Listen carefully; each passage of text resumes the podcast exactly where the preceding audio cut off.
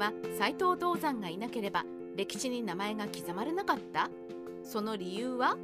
斎藤道山と明智光秀。2人は名字も違うし全然関係性がないように思われます。しかし明智光秀は斎藤道山がいなければ歴史に名前を刻むことができなかったのです。斎藤道山と明智光秀の2人は親族だった。斎藤道山と明智光秀にはどんな関係があったのでしょうか。2人の関係は親族関係でした。名字が違う2人ですがどうして親族関係なのでしょうか？それは斎藤道山の正妻が明智光秀の叔母だからです。斎藤道山は明智光秀の父親明智光綱の妹である臣の方をお嫁さんにします。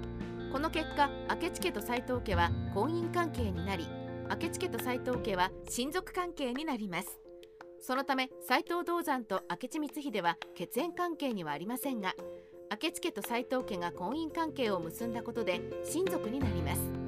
明智家と斎藤家が親族になったからといって明智光秀にとってあまり関係がないように思われます。しかし明智家は斎藤道山と親族関係になったことで明智光秀の人生に大きな変化を迎えることになるのです。光秀にとってバッド変化。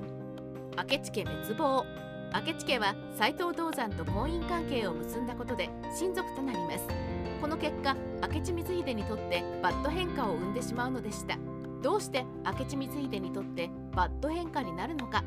それは斎藤道三が正妻の小見の方が産んだ息子を可愛がり長男の斎藤義龍を嫌っていたからです。そのため斎藤義達も父道山のことが嫌いになっていきます。こうして道山と義達の間に溝ができ2人の関係性は険悪になってしまいます。そして斎藤親子は国を真っ二つに割って親子喧嘩を始めてしまうのでした。斎藤義達は斎藤道山を討伐するため出陣。親子喧嘩を始めた当時斎藤義達は父道山から美濃の国主の地位を手に入れていたため多くの豪族や黒人衆が味方につきます。対する斎藤道山の方にはあまり味方がいませんでした。しかし明智家は斎藤道山と親族になっていたこともあり斎藤道山の味方につきます。斎藤道山と斎藤義達は親子喧嘩を始めますが斎藤義達の圧倒的兵力に斎藤道山が勝てず討ち取られてしまいます。明智家は斎藤道山が討ち取られた後斎藤義龍の軍勢の攻撃を受けて滅亡してしまうのでした。明智光秀は斎藤家と実家が親族になったせいで実家がなくなってしまいバッド変化になってしまうのでした。光秀にとってグッド変化